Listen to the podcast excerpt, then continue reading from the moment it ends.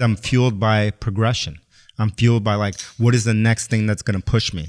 And to me, in some ways, the bigger it is, the more it's going to push me out of my comfort zone. I don't ever want to feel like I can do it. You know, I always say to people, like, you want opportunities that feel like, holy shit, I don't know if I can do it. Right. Because that's where the growth is.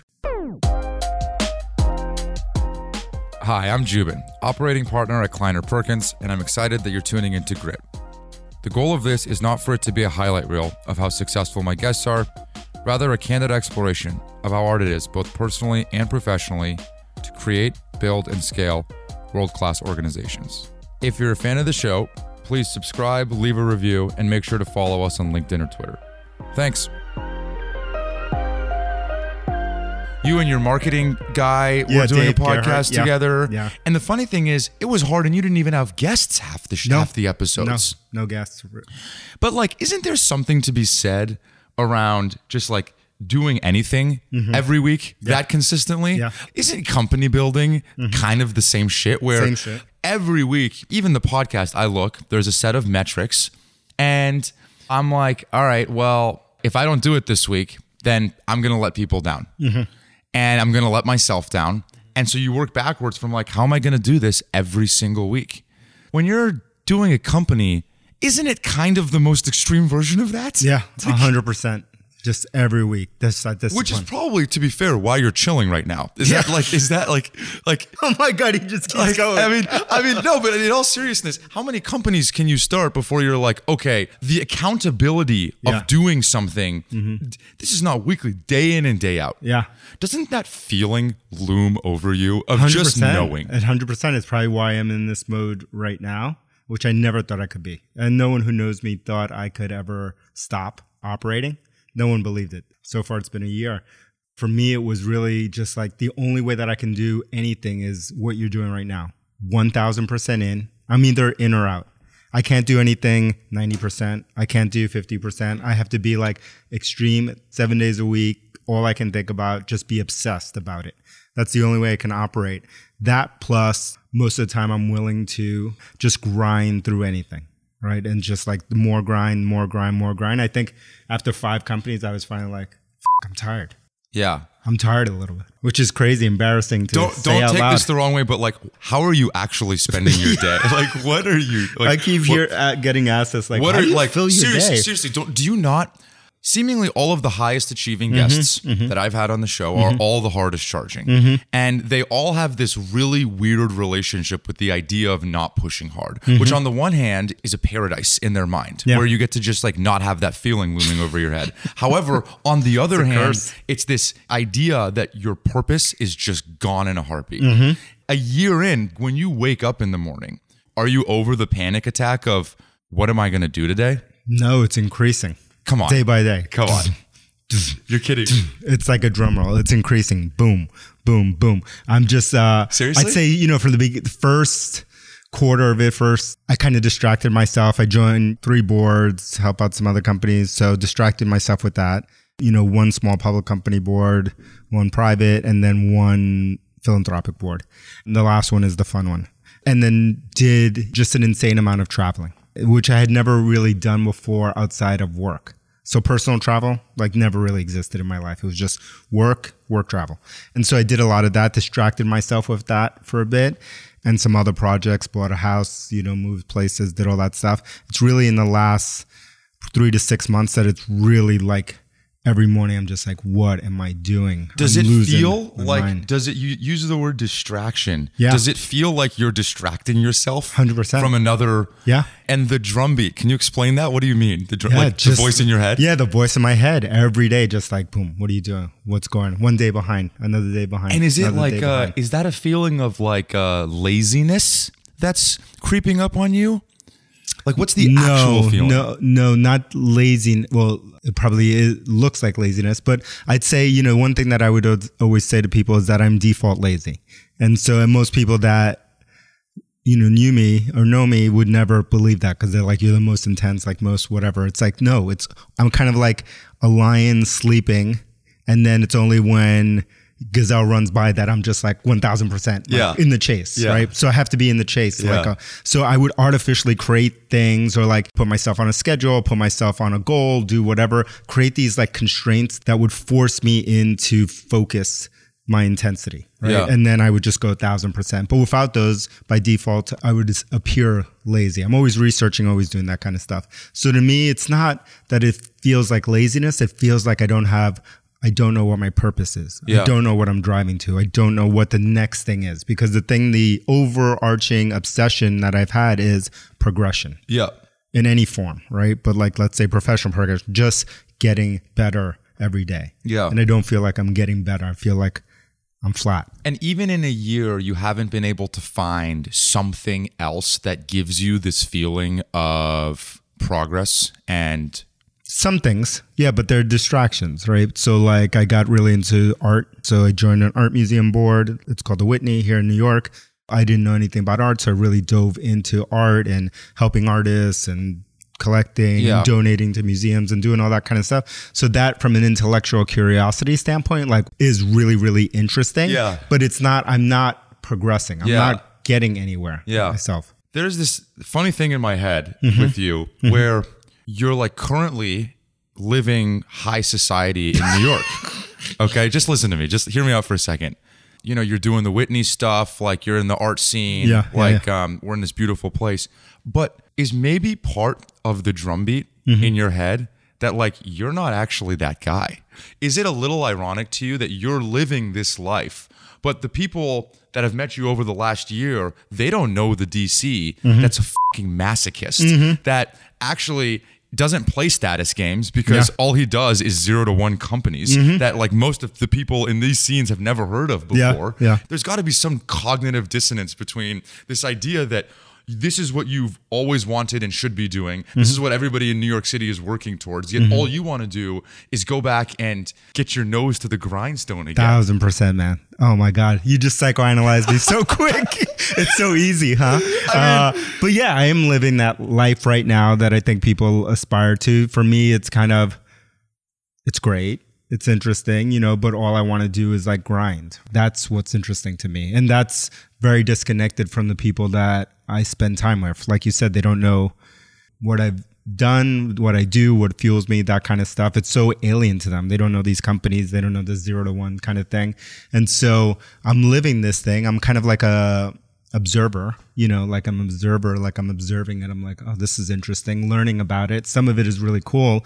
But, you know, I think I've always had this feeling my whole life of being like an outsider, right? Just like I'm never feel settled. I never feel like, oh, this is my tribe. These are my people. This is my group because I've always been the outsider. I grew up in New York City, but I grew up Puerto Rican, Ecuadorian, was born in the South Bronx. And then my mom moved us to Queens to get us out of this like war torn looking crazy place uh, that was awful. So I grew up in an entirely Jewish neighborhood, right? So I was the outsider right? And then, mm-hmm. you know, like in tech in the early days, I was the outsider too. Like everything was the outsider. To my friends who were not in tech, I was an outsider. I kind of feel comfort in this now, feel comfort in being an outsider, kind of like being not easy to define. But then that also leaves me with like never feeling like I have a tribe, right? Like, mm-hmm. what is my tribe? Mm-hmm. What are the things that have surprised? Because I'm telling you, every guest wants to be doing this, and and what are the surprising things? Mm-hmm. Not like oh, I'm in better shape. Mm-hmm. Oh, I have time. Mm-hmm. Whatever. Like I see my family more. What are the like surprising benefits, if any, that you have found to this time? Oh my God, what are the surprising benefits to it? They're all the obvious ones that you mentioned, you know, time with family, traveling, personal, all that kind of stuff. But everyone knows that. I think surprising is, and it was only temporary, right? It was only in the first half of the last year. So it's only lasted for six months so far. Okay. But being able to be okay with myself and not doing anything, which I never thought I would. I always have this itch, like I could not stop doing something. And so to me, it was amazing that that period of like feeling of I'm not doing anything, I'm okay. You know, everything's okay. I'm doing it. It doesn't matter. I wake up tomorrow. I'm not doing anything. I don't have a goal that I'm chasing. I never thought I would have that peace you know, for that, it only it only lasted for about six months before it came back. It's come back now, but you know that was surprising to me. I think being able to do some stuff that I've been doing in New York, kind of as you said, society, but in art world and helping artists and like helping people create stuff like, you know, emerging artists, you know, helping them like break into the art world, right? One thing that I've been passionate about doing is helping Latin artists break into major museums. Mm-hmm. So I helped one it was a complicated process, but got one of his works into the Met, to Metropolitan Museum. I'm working on another one and getting him to another major museum.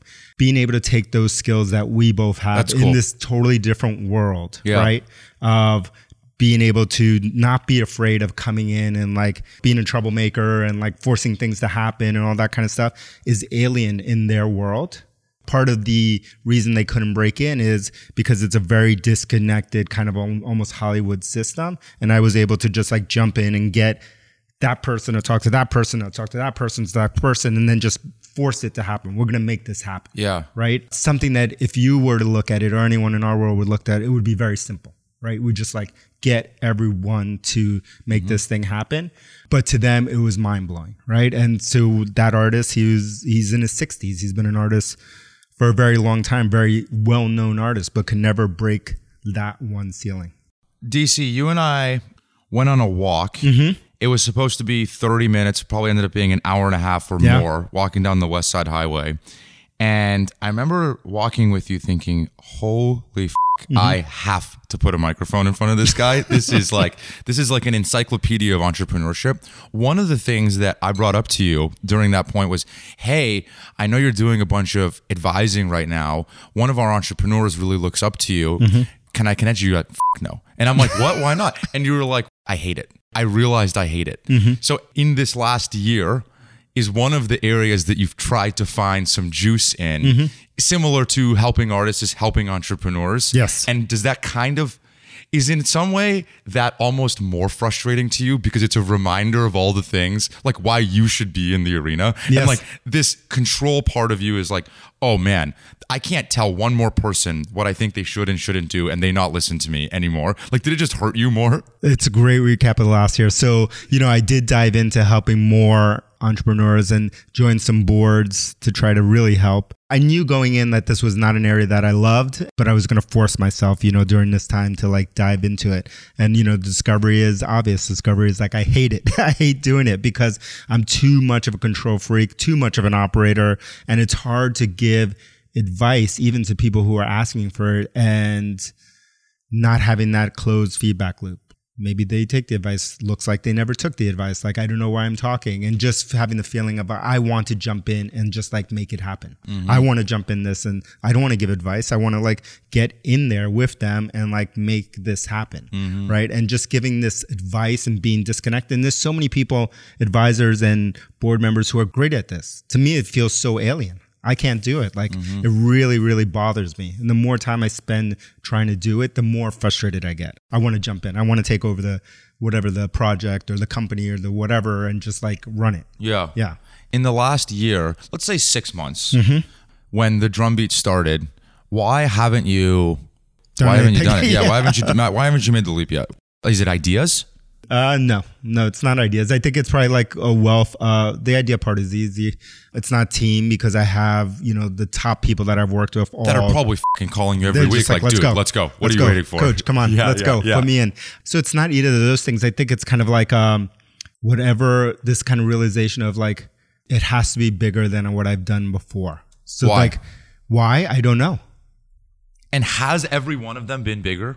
Yeah sequentially. Yeah, like degree. Drift got bought for a billion ish. Yeah, over Vista, a billion. Yeah, over a billion. Yeah, yeah. And then the one before that got bought by HubSpot, mm-hmm. and that ended up being very big, huge. Yeah, maybe you made even more money, mm-hmm. ironically, mm-hmm. on that one than you mm-hmm. did the Vista than, yeah. than the Drift one. Yeah, it's like a you hear a snowboarder talk about just like the next trick. Mm-hmm. You know, if you watch the Tony Hawk documentary, yeah, yeah, like just like trying to get the, the next one, the spin. You mm-hmm. know, reminds me of that a little yeah, bit. because I uh, the, otherwise I'm like, what am I doing? Because I'm fueled by progression.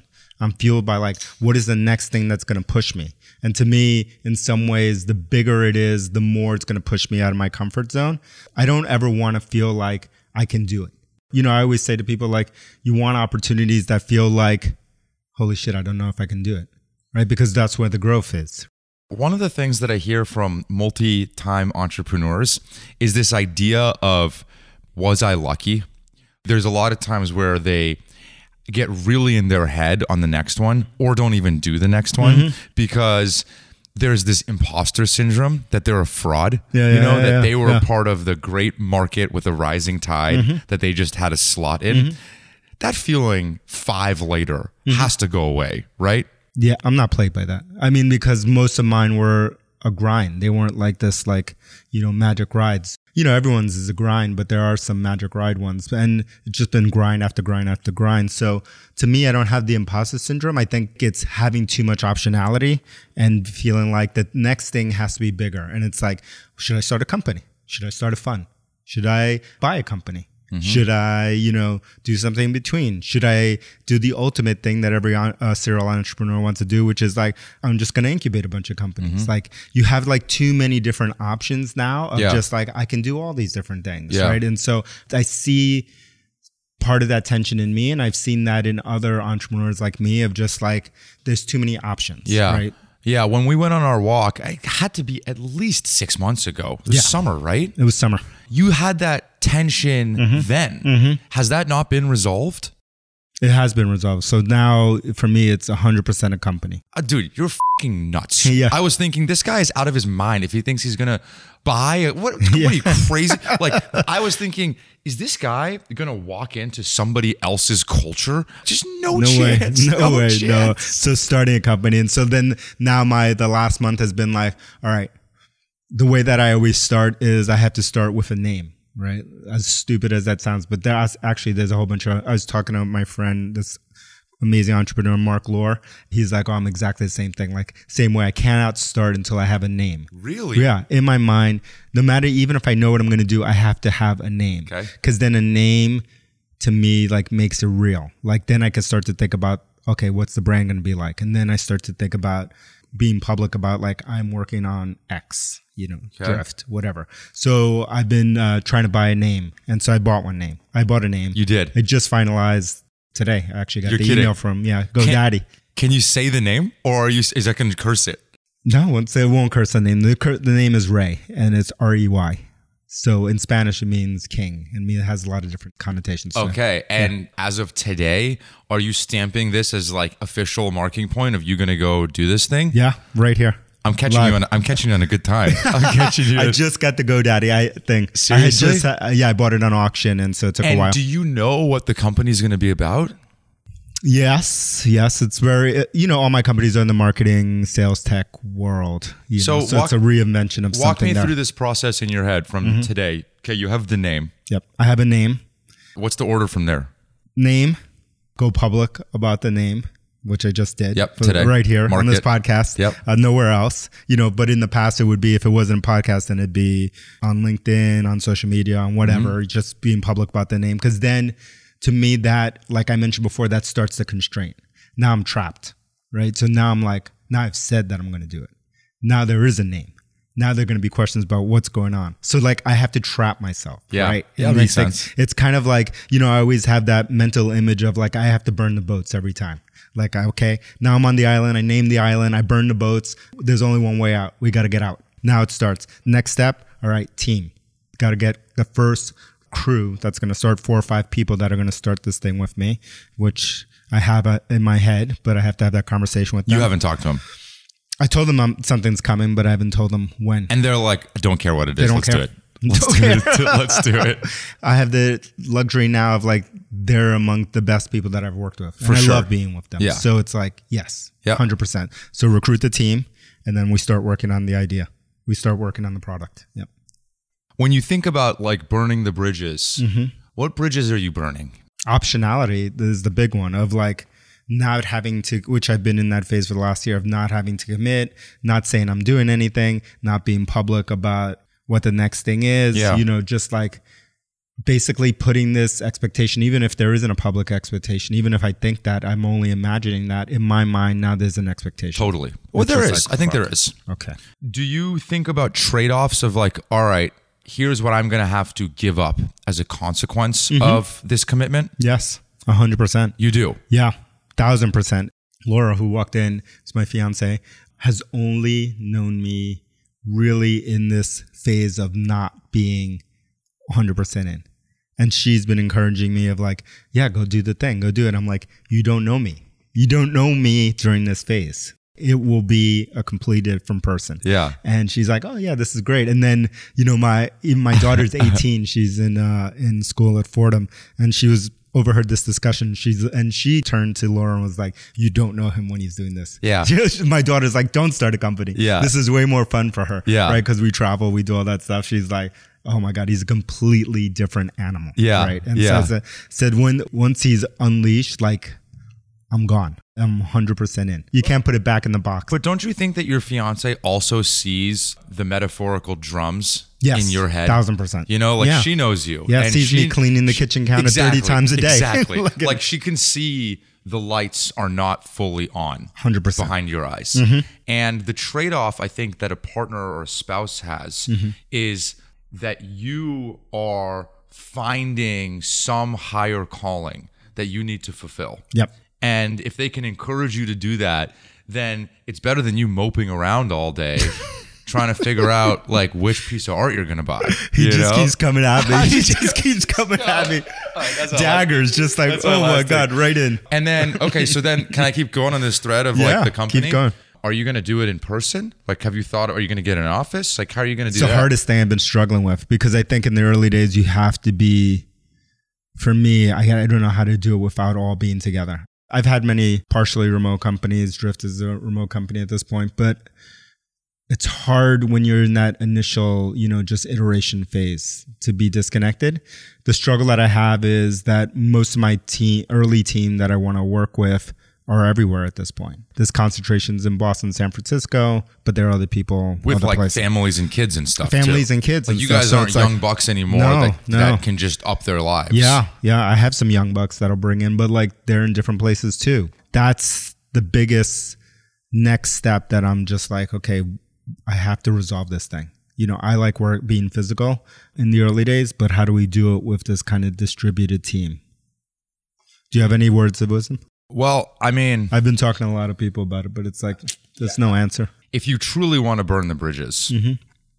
going back to your line of thinking, I just don't know if you can recreate the feeling mm-hmm. of being together. Mm-hmm.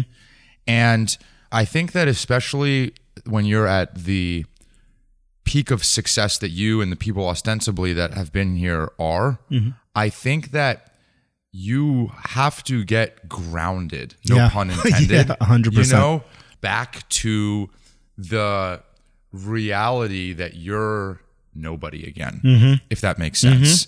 And I think when you're like, okay, one more dig. When you're like in the fancy off like office up here in your place, it's almost like a disconnected reality So disconnected. from what entrepreneurship is. Mm-hmm. You know, mm-hmm. again, I, I'm just spitballing here with you, but like you as the leader of the company mm-hmm. want to be leading, and I think that being in the trenches with people, there's no discounting that. That's my opinion. Yeah. Yeah, I don't know if I believe in remote work. Like, I think this idea, just to put a bow on it, that even you, five times later, are still fighting against the odds. Mm-hmm. The odds are stacked against you. You're scrapping and clawing for every advantage that you can get. Mm-hmm. And you can find advantage through how much money you raise. You can mm-hmm. find advantages through the people that you recruit, mm-hmm. through the markets that you mm-hmm. pick, through the types of product decisions that you make. This, in my mind, is just another advantage. So, in your head, you're optimizing for all these things that are going to lead to an increased probability of success. Then, like, this is a very obvious one to me Yep. that is going to lead to a pretty extraordinary increased probability in success. So, I don't know how in practice that works. Yep. Yeah, you're right. Like people are everywhere. But if you don't start now, the genie's out of the bottle and you're mm-hmm. never going to get people. If the first four or five people aren't together, at least in some reasonable frequency, Yeah. The rest are never. never. Never. And I think, you know, Don't we. you, do you agree with that, by the way? A hundred percent. Yeah. There's no way. You set the model at the very beginning, right? And so everyone emulates that model and it becomes harder and harder. That's the easy group to actually get together. It's afterwards becomes harder.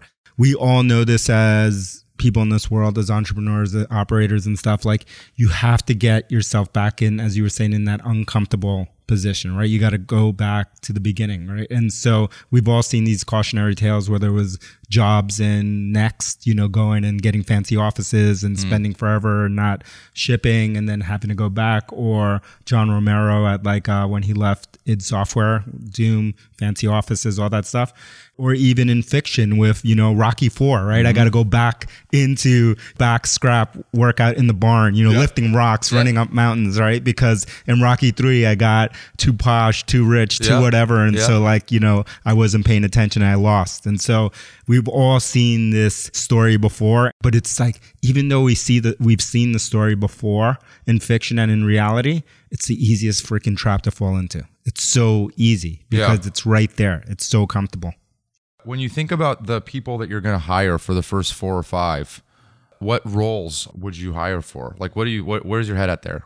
Well, it's engineers and designers. We got to build the product, but they're the people that I've worked with that are not afraid to do everything themselves, who can play multiple roles, don't really care about titles, whatever. They know they kind of been through it before, so they know whatever they start doing in the beginning is going to change. It's going to morph. They're going to do something later on. And, you know, one thing that you get when you done this enough is that you start to understand that there are people that are right for different phases, right? And I think like one thing that took me a long time to figure out is like there's skill and will, but then there's also like stage. There can be like hard skills that someone has and like the soft skills that they have, but there's also a stage that they may be appropriate for and that they may be happiest in. And so I'm kind of opting for those people that are happy in this stage, yeah. happy in this kind of the unknown stage, where there's a whole another crew of people that are great for the next stage who would not be good in the unknown phase. Yeah. So it's really those makers who are versatile and are okay with not knowing and having to figure out and having to walk in the desert for countless days before we make our way out. Yeah. And that's the kind of picture that I would always think in the beginning before you really get to scaled product market fit is like I would always say that it's like walking through the desert every day, working as hard as you can and not having any idea because you cannot see anything on the horizon if you're getting out of the desert or you're going deeper into this desert. That kind of crisis that you have to try to figure it out is the hard part in the beginning. And then, you know, once you hit scale product market fit, you're really at the base of Everest. You know, you're probably going to die on your way up, but at least you can see there's a mountain. You know, you're not just wandering aimlessly trying to find your way out. Now you have a map. Yeah. And so, how do you think about fundraising?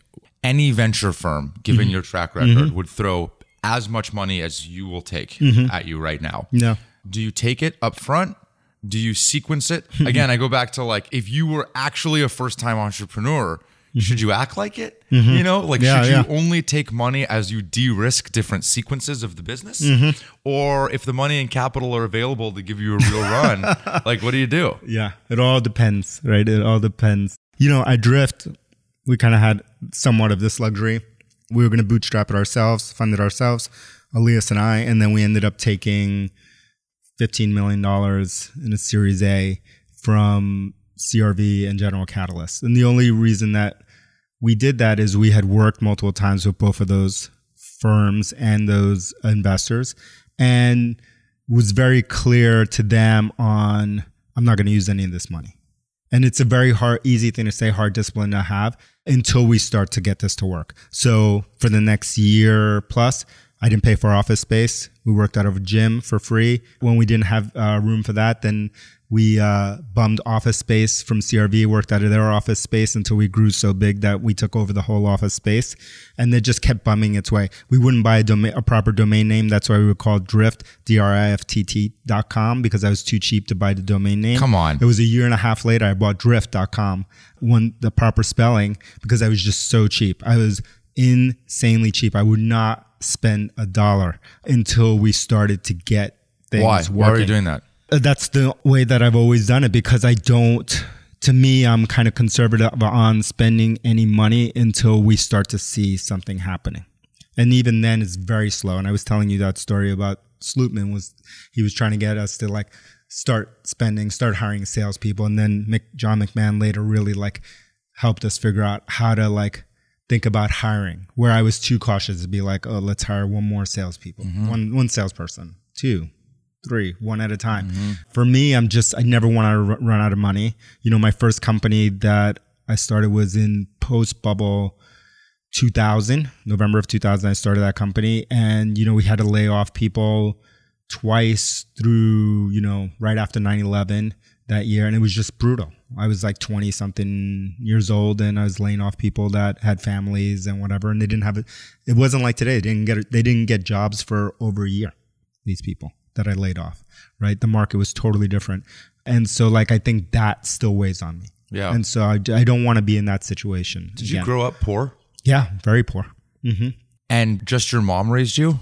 Uh, my dad was in and out, but yeah, largely my mom raised me. My mom immigrated here from Ecuador and basically worked from home to support us. Like that feeling that you have as a kid, I just don't know if that ever goes away. Doesn't, you know, Like for me, it you're a doesn't. poor kid. Yes, I still, to this day, despite all the, Despite, the- yeah. this yeah, this, Yeah. these trappings, yeah, I still feel like this is the first time in my life that I've actually like spent some money. You know, before that, I would not spend anything. I ask because for Rey, isn't it weird talking about the company Yeah, with a name is. like that, that? was funny when you said it. I was like, uh, don't you think having done this so many times again, you're still gonna be the poor kid in the Bronx that is 100%. very judicious Mm-hmm. and scared yeah, of being with nothing again? thousand percent, and that drives me. The fear drives me. And then don't you think that people are gonna have to bash you over the head again with like, dude, you have it. Like you gotta go. It's time. That's happened every single time. Every time. single company. It's just like, let's go. You hear from investors, you know, that I've had, but you're like, discount that because, you know, I don't want to like burn through money. But then you hear it through operators and they're like, you got to go. It's time. between now and typing on a keyboard, like coding. Mm-hmm. First of all, are you going to code anything? I haven't coded in a long time. You're done. Yeah, yeah, yeah. Yeah, yeah. your glory not- days are are going past you. Not code. I, I think I hack. I'm very deep in the creation process. Everything from the branding, the marketing, the product itself, the design of the product, all of that stuff. But I'm not like hands-on keyboard anymore. Actually creating. How long, if you had to guess, between your commitment process, again, like let's say today's the day, Mm-hmm. And the first lines of code being written, how long do you see that process taking to unfold? in the next, you know, 60 days for sure. Pretty quick. Yeah, 100%. It would be quicker if I had the team already together. And are you going to parallel process fundraising? Are you going to do this differently than Drift? Have you thought about like, eh, I'm going to bootstrap it again and then take money that I don't need? Or, or do you have a, Uh, it's probably going to work out that way. You know, I'm going to bootstrap it to start the team. And the answer to all questions is always it depends, right? It depends. We can delay it or we can, if the right partner comes, someone that we've known. For us, last company, it's been people that we've known, that we've giving with. all these caveats because every fucking venture firm is going to, is to listen to this. And this is your way of saying, don't bother. Oh my God. So the right partner, ideally someone we know, comes along and knows that the way that we operate and then we're going to like destroy a lot of things before we find what it is. And again, a lot of people say they're okay with that, but as you know, in reality, it's very different, right? They get panicked. And so we had amazing partners at Drift. And so if people like that, yeah, sure. When you were at HubSpot, you spent what, like three and a half years there? Yeah, like four years. Yeah, around that. Right before the IPO, you left? Yeah. Left Um, at the IPO. Yeah. You left at the IPO. You were the CTO. CPO, Chief Product Officer. okay. Yeah.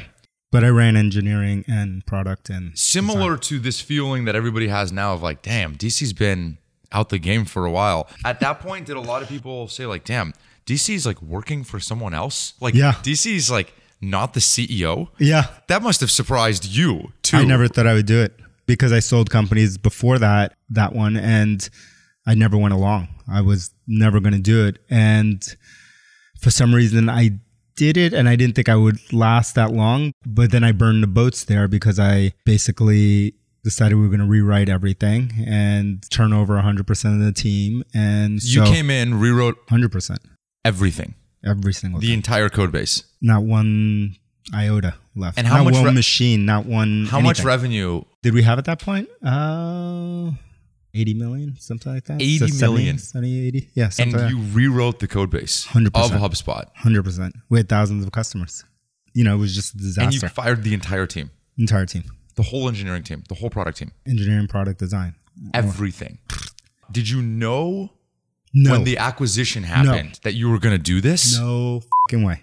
Had you known, there's no way you. No way. No right? way. Yeah, it was a miracle that we pulled it off, and it was just an amazing run, amazing team, amazing, you know, founders and investors. Dharmesh and Brian, amazing, and the investors were amazing, and the board, the board was amazing because they all had our back in doing it. You know, it was an insane thing to pull off, but we had to do it. There was no way out. We were scaling like this, but you know what we saw immediately was like if we didn't do this, we were going to flatline or go down because the churn was starting to like catch up to us. The churn was coming heavy.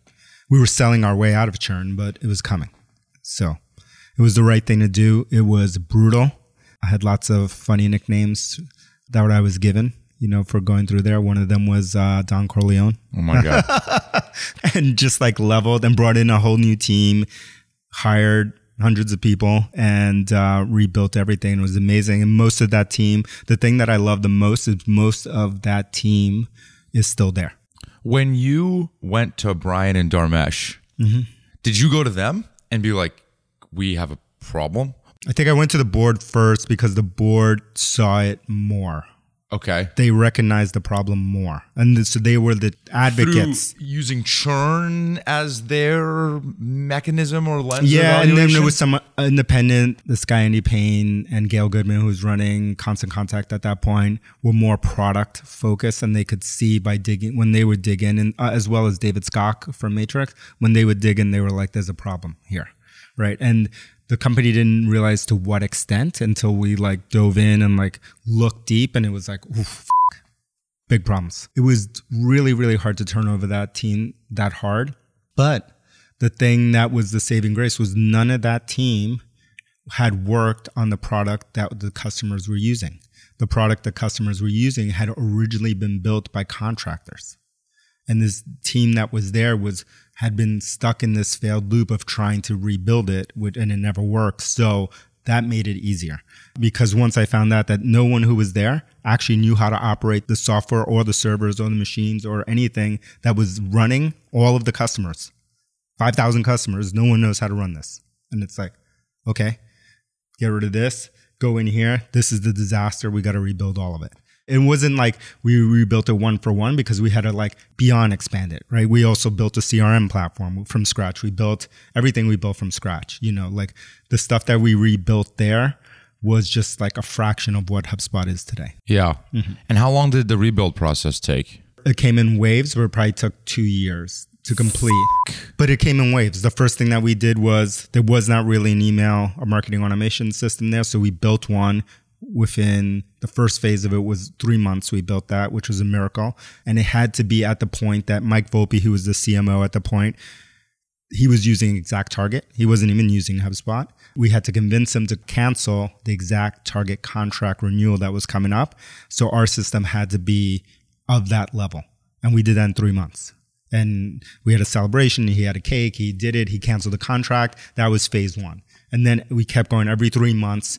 We were taking out entirely new systems. We built a CRM in three months. Did you have to convince Brian and Dharmesh that this was the right move? Uh, yes and no. I mean, I'd say not as much as you'd think because I think they had heard it from the board, and also Brian, I think, had a great style of leadership in that we all ran our business units. Roberge ran sales, Volpe ran marketing. For you, it would have been the only way for this to work. Yes, if he was any a typical normal leader, a little bit more hands-on, I would have been gone day two. We would meet only once a month as a management team. I didn't. There was no meetings in between. Once a month. Once a month, we had this thing called the HubSpot Exec Leadership Meeting. We had it once a month. It was nine-hour meeting, but uh, that's all that we met. And there was no updates in the interim. Sales updates were happening every day, but from product, no. But we created our own system of updates. But we didn't have. There was no. Hey, you got to update me at this frequency. You got to do this. But like You're not like that as a CEO, are you? Like, no, do- like, I wish I was like, like, that. like, you're fucking in the weeds. I'm in the weeds. I wish I was like that. do you? In some ways, I wish it was a little bit more like that, but I'm not like that. But he was really good at that. Yeah, he's almost think he like scaled. It's almost like a Buddhist Zen. Yes, like it's yeah, like a Phil Jackson, like Phil Jackson. Totally. You nailed it. That's Yeah. who I would compare it to, like Yeah. a Phil Jackson kind of thing. And we all did it. And it, it- Yeah, it's not to say like it a- was you're more of a pain in the ass, Pat Riley. You're Yes, more, yeah. and uh, not to say he can't, that Buddhist, that uh, Phil Jackson can't be a royal pain in the ass sometimes. Totally. But yeah, but like left us to do our things. We had clear goals and they were insane goals. And as long as we were hitting them and we were on pace, nothing. And when you saw the gravity of the task in front of you, it's basically starting a company again. Oh, beyond. It's worse. It's worse. Oh, Beyond, so- we had thousands of customers. The one big system that we had to port over was the host. You know, where all these customers, five thousand customers, hosted their website on HubSpot, and they had the hacked this thing for many years, meaning the customers. So we had to port every one of those customers' websites over to new systems, all of them, hundred percent, as well as marketing automation, CRM, blah blah blah, all this kind of stuff. It was hard, but I think the one the thing that was amazing was that the sales, marketing, service teams, support teams at HubSpot were all one thousand percent. We were in thousand percent alignment. I paired every single one of our engineers and product people and designers with a leader in within the sales, support, services, and uh, marketing organizations. They had total accountability because of that, and because of that, being transparent like that, they had our back. They supported us. It was totally unified. And so we were doing it together. It was not just us building a product because we had to deal with customers and the marketing team was helping us, sales team was helping us. And the, when I started to turn over the team in the beginning, you know, Brian was like, Oof. and everyone was like, "Uh, I don't know about this. Guys started to churn through the team. Sales reps in the hallways. High five me. Finally, someone's doing something. Wow. They saw it first. Yeah. The people on the ground, support people were like, yes. Yeah. Thank you. Marketing people were, thank you. Not the leaders, the individual contributors. They're Yeah. Like, yes, finally. Yeah. And so they had our back. Those individual sales reps and service people, they were like our fuel. They were the people that were like, finally, we're Yeah. going to fix this. Yeah.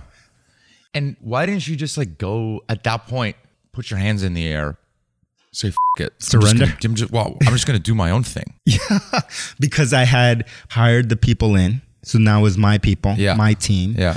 I had gotten rid of the existing people and we were kind of like half pregnant and moving people customers over. So I was like, in my mind, I was like, I broke it.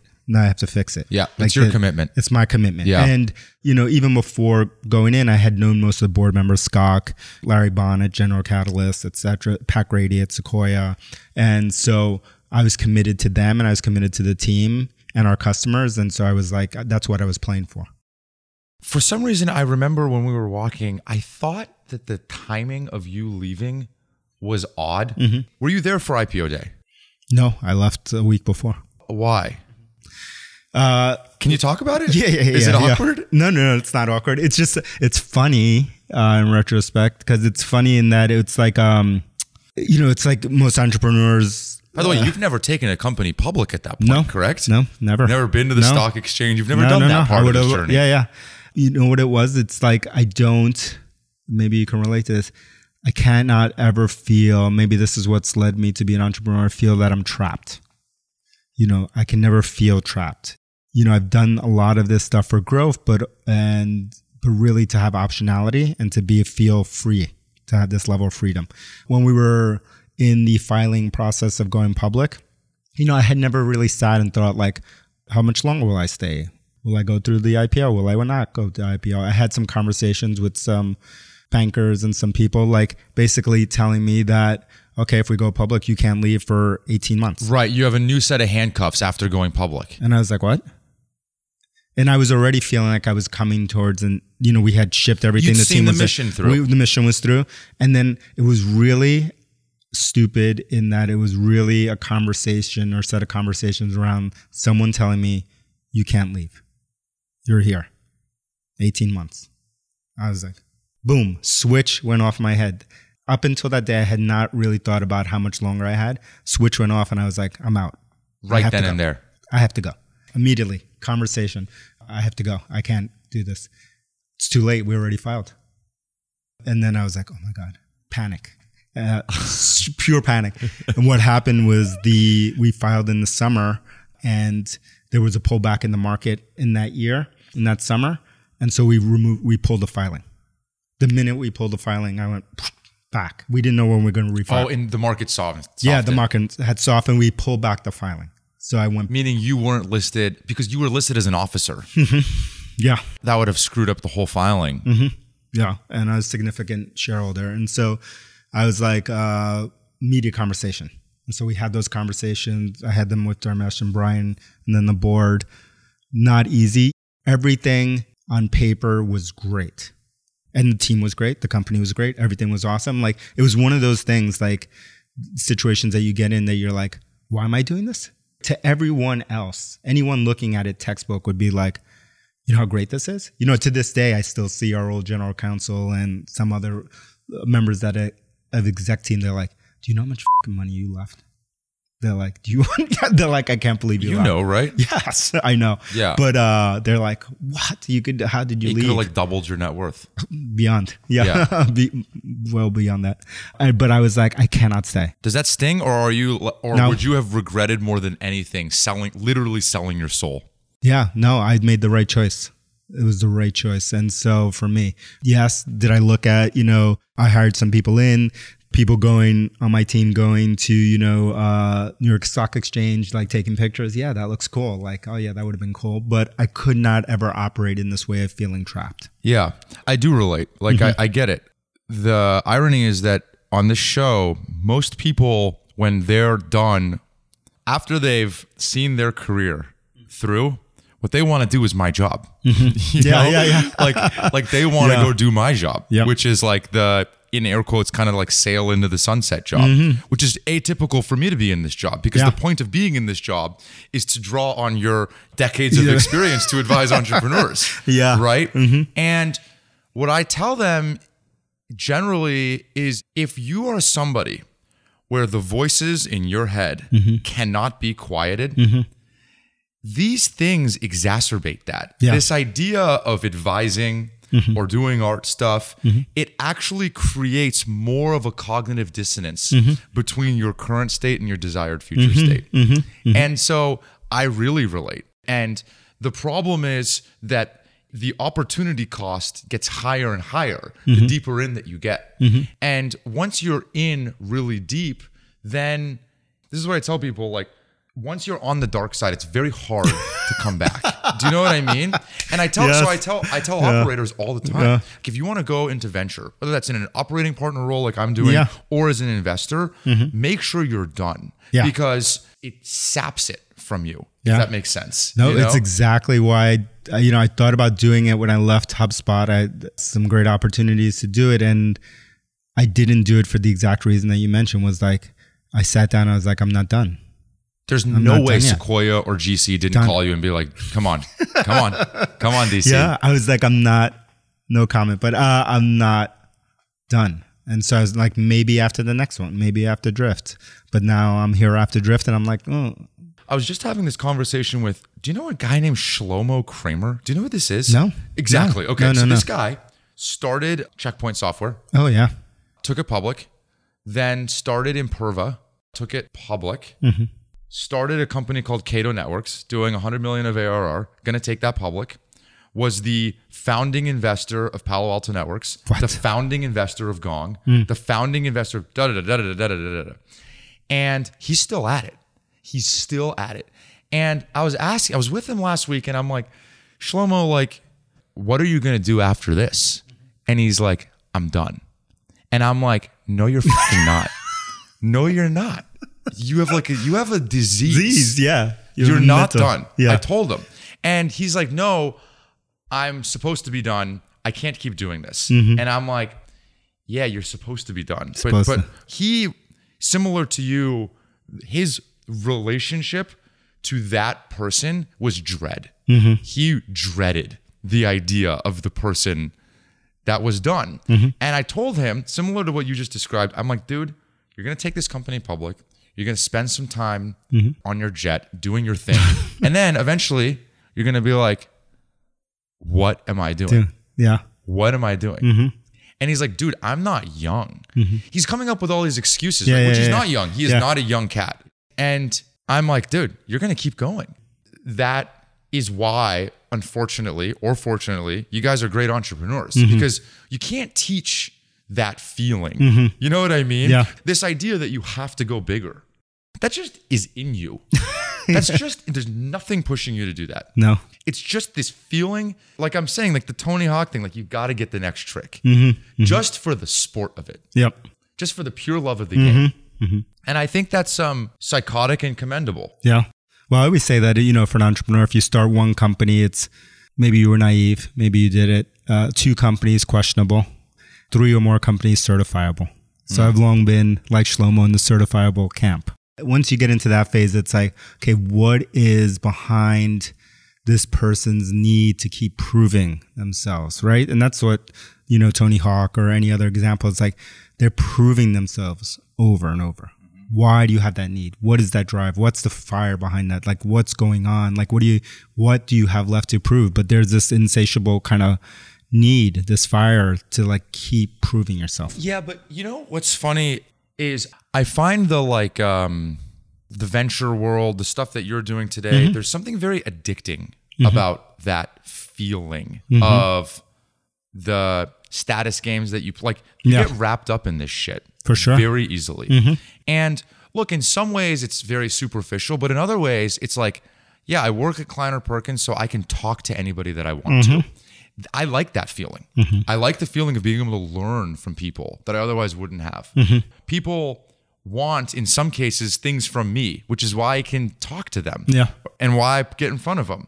I'm fine with that relationship. That's a Mm-hmm. quid pro quo it's that I've okay. come to accept. Mm-hmm. You know, you lose all of that.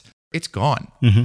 And I think there's something visceral Mm-hmm. and scary about that. I think there's something, I think that the reason you pick the name Mm-hmm. is because the minute that you actually commit, then all of that other stuff has to fade away. Mm-hmm. Like there's no decision because a rational decision, these trade offs are psychotic Mm-hmm. and it's way worse for you than most. Do you know what I mean? Mm-hmm. And so I think that the more you force yourself into this vacuum, the more you don't have a decision to make. Does that make sense? Yeah, totally. That's what it is. That's what I'm doing. That's what these artificial things that I'm doing. It's taking the decision away. It's like there's no other choice. I'm just going to do this. And I think this next phase of starting the company is the scariest phase. It doesn't matter how many times you've started a phase, but that phase of like you go from feeling like something, you know, being at a certain level to like you're back at the bottom again. We've done this every time. When we started Drift, it was like we just went public with HubSpot. This, this, have all these people working for us. Next day, start Drift. Um, Next day, yeah, the next day. you started Drift the day after you quit Yeah. HubSpot? Yeah, the, all of my companies, I've not taken one more than one week between starting companies. And don't you think maybe, Ever. maybe deep down Yeah. it's because of this feeling because you don't want to have a decision to make. Yes. Yeah. It's just like next day we got to start again. We started the company next day. We are going back to people that have worked for us, that we've known, that were customers. And all of a sudden we went from here with them to the bottom. And we were just like looking at ourselves like, what the f-? I'm like begging for a meeting, begging for someone to reply to my email, begging at this. No matter how many, this four companies in, you go back to the beginning. Doesn't matter. Doesn't matter. You're right? irrelevant again. Yes. And that's like the scary part of like starting over. And it's Yeah. just like you're literally starting over. Yeah. Okay, we're going to start from the bottom. Yeah. And nobody cares anymore Yeah. about you. You must be thinking about that. I like, especially since you've had this break now, living in Mm-hmm. New York, doing this thing. You must be. That must be a scary feeling. That feeling of irrelevance. Ho- Again. ho- A hundred percent. Just like, Like that must be daunting. Yes. That's the scariest feeling. Going And back. especially like your fiance has never seen Mm-hmm. this. You know, you're probably most of the friends that you've made. You're not even going to see them anymore. No, it's all gone. That's what I've been warning about. It's like all that stuff is like, there's no more time for any of this. It has to be 1000% the company. And do you ever think like, okay, how can I have my cake and eat it too here? Maybe Only that's the, a- maybe only in that's the bit of- remote. maybe that's the remote thing. Maybe only maybe in a little in the fantasy version, but in reality, I, I don't know how to operate that way. The remote version is definitely part of that. Yeah. is the fantasy. Yeah. of like, oh, maybe I can like work remotely and work in my office here and like build a company. And it's like, no, Yeah. I don't know how to do it. The executive leadership meeting at HubSpot, the like nine hour meeting, Mm-hmm. kind of lives in some form of infamousy, good or bad. Can you talk about that? Can you talk about that meeting? Oh my God. Is yeah, brutality. War. War zone. So every functional leader comes in, right? Yes. It's the whole executive team. So you and Roberge, Halligan, Dharmesh, Mesh, yes. who- whoever's, whatever. Yeah, Volpe, etc. Volpe, yeah. Yeah. So there's like eight of you. More. There's probably like 12 of us, given all the different people that are there. And then what happens is And no one knows from the last month what the fuck's going on in your respective they know uh, organization. in mine less so. In mark's we would get daily updates on sales so we were tracking that. So we kind of had a, uh, have an idea of what's going on. And then we we basically we start with sales. We go to sales then we do marketing service etc and we're doing these presentations and to say that mark's decks would ha- the sales deck would have 50 to 80 slides you know of just charts, cohort analysis, blah, blah, blah, blah, blah. And we're going through all this stuff. And it is brutality, right? That's when Phil Jackson turns into, you know, an assassin. Yeah. You know, and it's brutal and it's screaming and this and Actually screaming. Yeah. oh my God. Yeah. I almost left.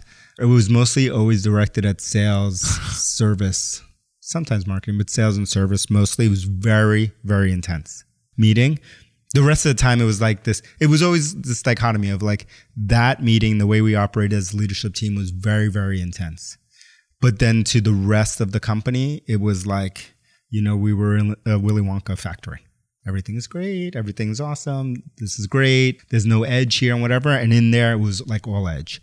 I remember one time there was only one time that it turned on me and i was like i'm, I'm walking out the door Yeah. yeah i was like no fucking way I'm like, Why?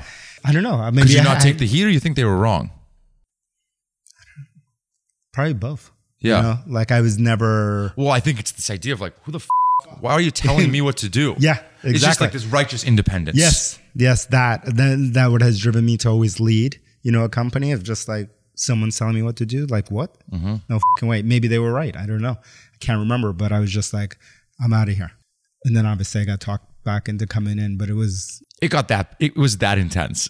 yeah. I walked out of the building, You walked out of the meeting. See ya. gone. Yeah. but uh, when I tell you, it's in these meetings were intense. They were crazy. I do not even know how to describe You'd like, it. you'd get your body ready. Yeah, to go, ready. Go, good, get a workout Yeah, in. sometimes it was nine hours. Sometimes it was it would go to dinner, so it was like twelve hours. It was just like non-stop. and then after the meeting, Mm-hmm. Was it intense? Would they come after you or would they come after your idea? Or was it all of it? both, both. There was no separation of church No. and state where They're afterwards, fucking cancel. Like- afterwards, Yeah. you guys could kiss and make up immediately because they were attacking your idea, not you. no, what there was afterwards was just kind of like uh, group therapy. People get together and be like console the whoever got like, got it last. You Yeah. know, just like it's cool, man. What it was more like that, just consoling someone after a battle. Yeah. And would you run a meeting like that? I've never run a meeting like that. Do you think there's positives to it? Yes. I think the trick that was there that I could never replicate was that we got out all the intensity and anger and, you know, passion out in that meeting, left everything there. And then there was no passive aggressiveness after that. There was no issues after. Everyone was okay after that. And it didn't bleed. This is the trick that I never learned that it would never bleed into the rest of the organization. The organization only saw sometimes some of that directors, senior people would be in that meeting and so they would see parts of it and so but the rest of the team was just like in this like everything is awesome you know like mm-hmm. everything is awesome lego movie whereas like i think the way that i ran meetings was i was more like i didn't want to embarrass i don't embarrass people in front of other people but one-on-one I'm Yeah, super praise in public and Yeah. criticism in private. so that's what i would do but then you know you don't get it all out and you don't get the osmosis from that you know you don't get the accountability of other team members seeing that you are holding this person to task, even though you are, in my version, doing it behind the scenes. So I think it's a lot more efficient to do it that way. But I never figured that out. when we were on our walk, most of the walk was spent talking about, I think it was 2019, mm-hmm. which was the year leading up to COVID. No. right? Is that right? Mm-hmm. Crazy year for Drift. Yeah. Can you talk about that year? And by the way, crazy year for you. Yeah. Yeah. Yeah. Crazy year. Do you mind talking? No, about it was- if it's okay. Yeah. That was probably the hardest time for me professionally, personally. You know, I was getting divorced. It was like three things getting divorced. It was like we were at the height, just like of, you know, I think it was like the beginning of cancel culture, like bunch of stuff going on. You know, I felt like we had gotten into a place with the company where there was like so many people were like having this like Glassdoor craziness of like, oh, these leaders don't care about diversity, they don't care. You know, I got questioned so many times on like in our open company meetings about like, do you even care about diversity? I'm like, uh, what? Yeah, like since the day that I've been born. Yeah, like, like, I you you looked at me. me? Yeah. Yeah. like what? Yeah. But I, I felt like not only us as a company, but just like all the companies that I was talking to at that point, I was like, are we in like peak frenzy? You know, like peak people were like so angry and like so frenzied and bringing that to work because you know we had encouraged this whole like whole self at work. I had never grown up in anything like that, worked in that kind of environment, mm-hmm. and you know I would think back to past companies, whether it was HubSpot or others. I'm like, where did that company go? Mm-hmm. Like, where did that time go? Like, that was just one company ago. Mm-hmm. And now we're like, we're in a different, totally mm-hmm. different world. And so, and we're, you know, being yelled at for anything. And so it was like divorce. It was that. It was like deciding whether we were going to do a growth round. We had just raised a series C from Sequoia. And so, like, should we take more money? It was like all this stuff was happening. Because the business was inflecting. yeah, it was growing. you It know. was growing. Yeah, it was growing at that point, but we were moving and transitioning into the enterprise. Mm-hmm. So that was hard culturally within because we had grown up as a high velocity inside sales kind of product led kind of motion. And we were moving towards most of our customers and most of our future being in the enterprise. And so moving the entire company that way. Right. And so from a hiring, from a people standpoint, from a product standpoint. And so we were kind of like in that middle of do we burn the boats on mm-hmm. the self serve business? Do we go in there? Things are still growing. We just raised a round. It's amazing. But then at the same time, dealing with all these social issues, dealing with personal issues, like all of it happening at once. And I, th- I felt like that was for me the hardest time for sure, uh, operating a company. And do you think that pressure is what led you to sell? Partially, 100%. Do you regret it?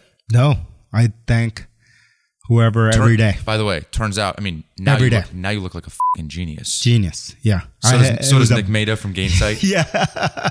yes. It was a battle to sell the company with the board. It was not easy. But don't you at this point? But at this point, they say all of them 100%. That was amazing. The best thing ever. you, so you still don't control. You can't make even now unilateral decisions on things like that Oh, you mean at the to company? sell. Not really. You need board. You need the board to go along with it, right? We could. You don't want to burn your have. partners. Yeah, we don't want to burn them. Yeah, we could have actually between myself and Elias, but I didn't want to burn them, and uh, I wanted them to go along with it. and they're stoked now. beyond beyond because we sold in october of 21 october november of 21 that was by december january was Do you think going Over. up, up market was a miscalculation? sort of Was yes. everybody telling you to go up market? 100% especially all all everyone in sales everyone you know from that side, enterprise side obviously that's what they know Oh, our TAM's not big enough. Yes, go bigger. You, the reason I think it was a mistake was it did some, it changed kind of the company in one big way, which is before we went enterprise, our sales team, mm-hmm. our service team, you know, every single person in the company lived their entire workflow, their entire day was in drift because they were all inbound sales focus, right? So they were dealing with people that were actually coming to our website, dealing with them. We, they were never taught to demo. They were never taught anything about the product because they lived in the product. And the main way that they sold was like, hey, let me show you how I use it every day.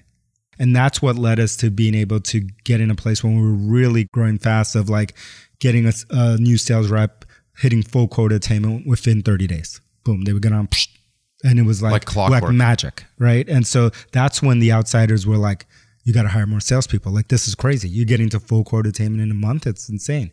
It was because the secret was they were selling what they were using every day. The minute that we moved to mm. enterprise, the typical things happen. We brought in people who no longer lived in the product, meaning the enterprise sales reps. The enterprise sales reps needed more people.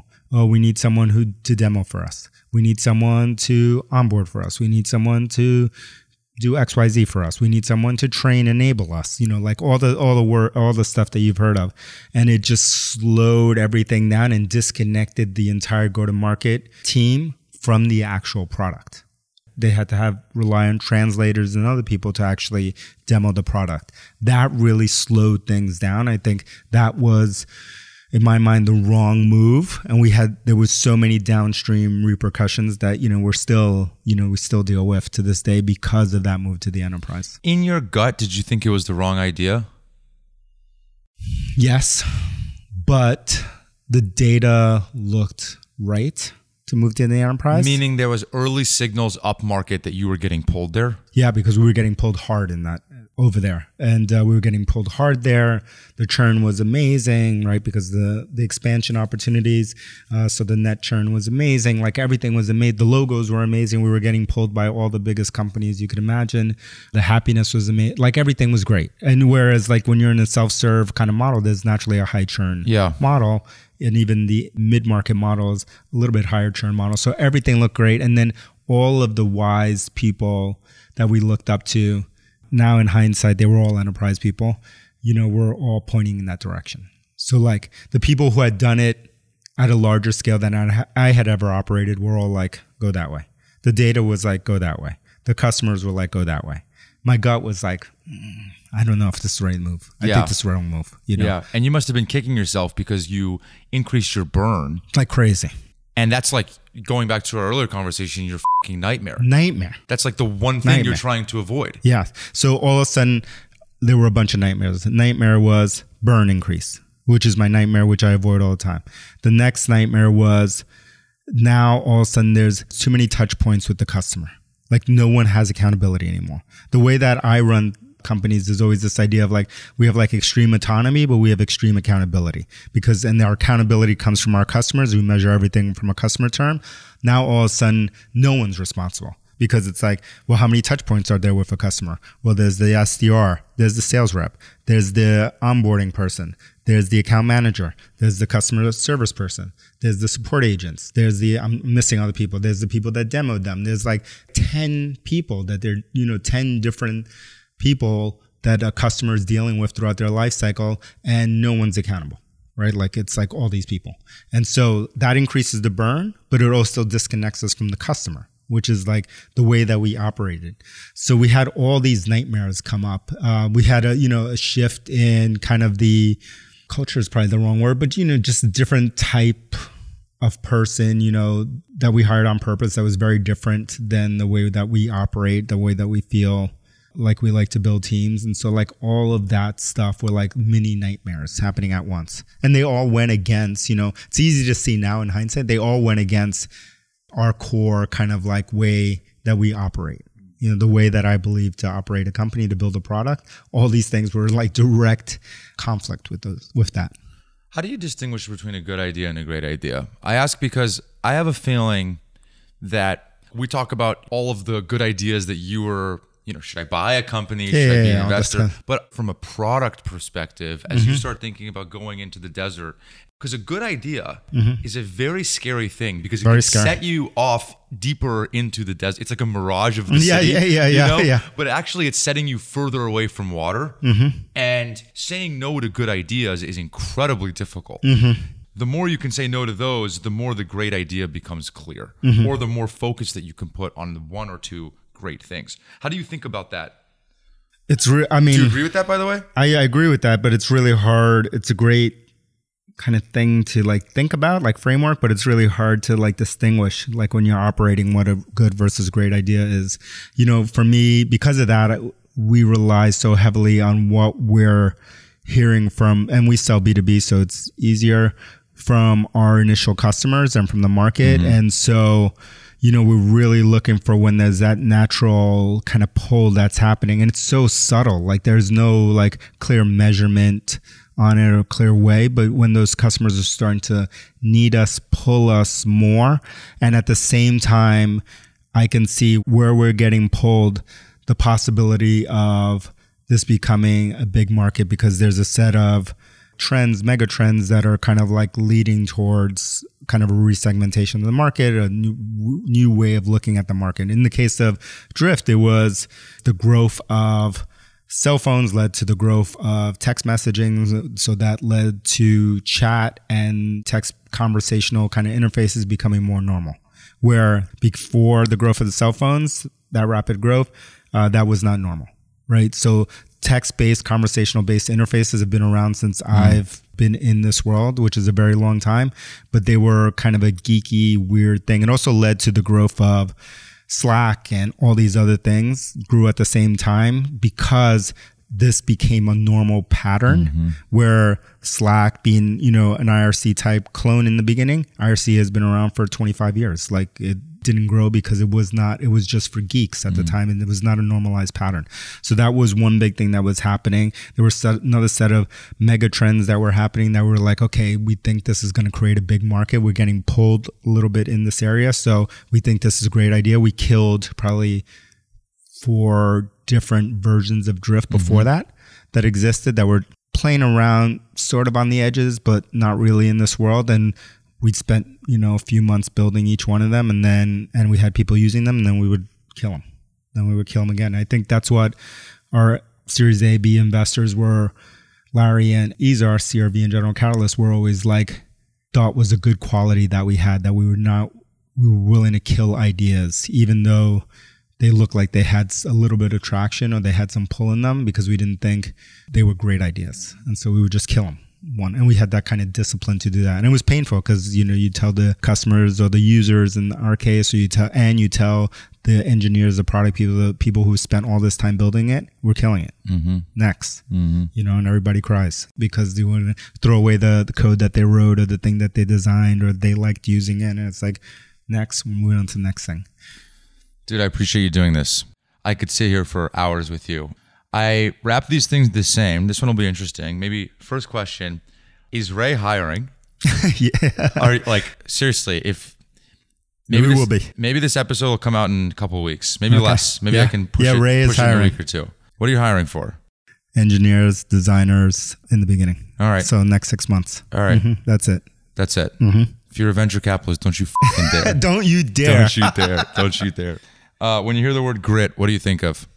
Uh, my mom, because my mom raised us and she did it with nothing. And so she had the ultimate grit. And so I think because of her, and she worked six and a half days a week.